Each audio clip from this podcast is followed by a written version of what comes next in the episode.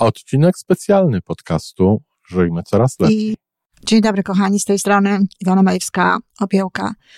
Dla nas w Kanadzie dzień normalny, wciąż dobry.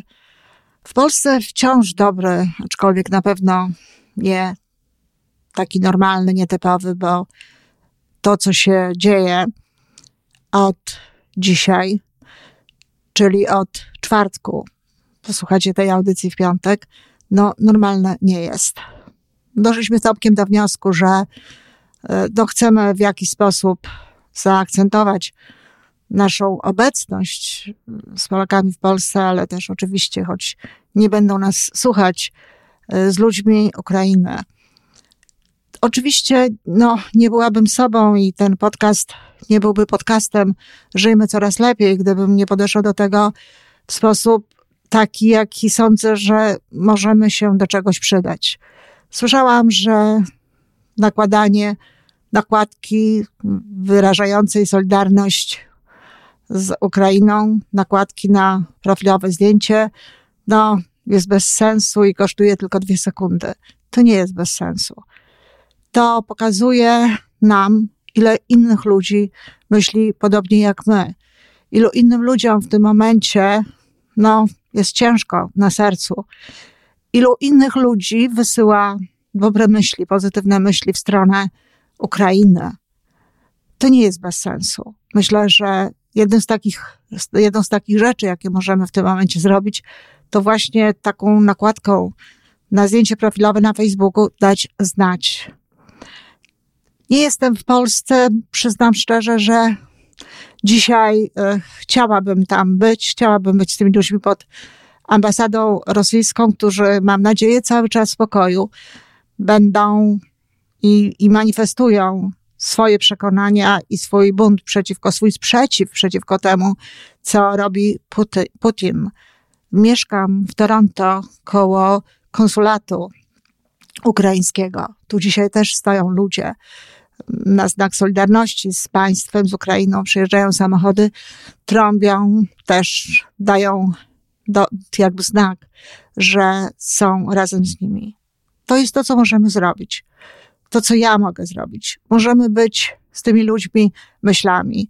Czytam w tej chwili książkę na temat takich wszelkich, nie zawsze uznawanych przez naukę, choć już coraz częściej e, przyznaje się rzeczywiście rację, że te zjawiska istnieją, bo zbyt wiele jest danych, twardych danych, które to pokazują, na temat zjawisk związanych z, z przenoszeniem się w tej świadomości, jaką, jak, jakiej wszyscy żyjemy, jaką wszyscy jesteśmy, dobrej energii, dobrych emocji, miłości, wsparcia, współczucia, tego wszystkiego, co jest dobre.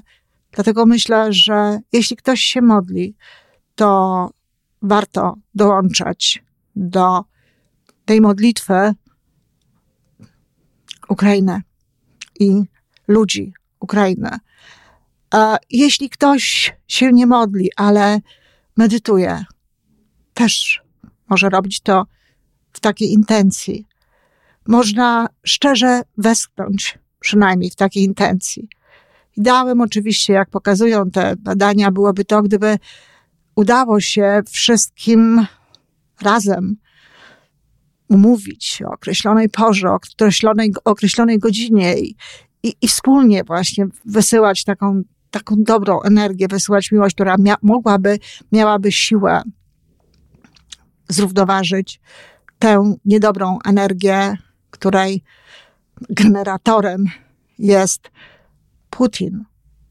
Oczywiście są różnego rodzaju fundusze, ale nawet w polskiej telewizji, słyszałam to w Polsacie, Polsacie którego słuchałam dzisiaj przez internet, no przestrzegają przed tym, żeby uważać, bo niestety, niestety, nawet przy najbardziej dramatycznych sytuacjach, no, pojawiają się ludzie, którzy chcą na tym zarobić. Ale jeżeli ktoś może, można wesprzeć w jakiś sposób funduszem potrzebujące tego organizacje, Polacy będą mieli znacznie więcej szansy na to, żeby pomóc, bo przecież Polska przyjmuje uchodźców w tej chwili z Ukrainy.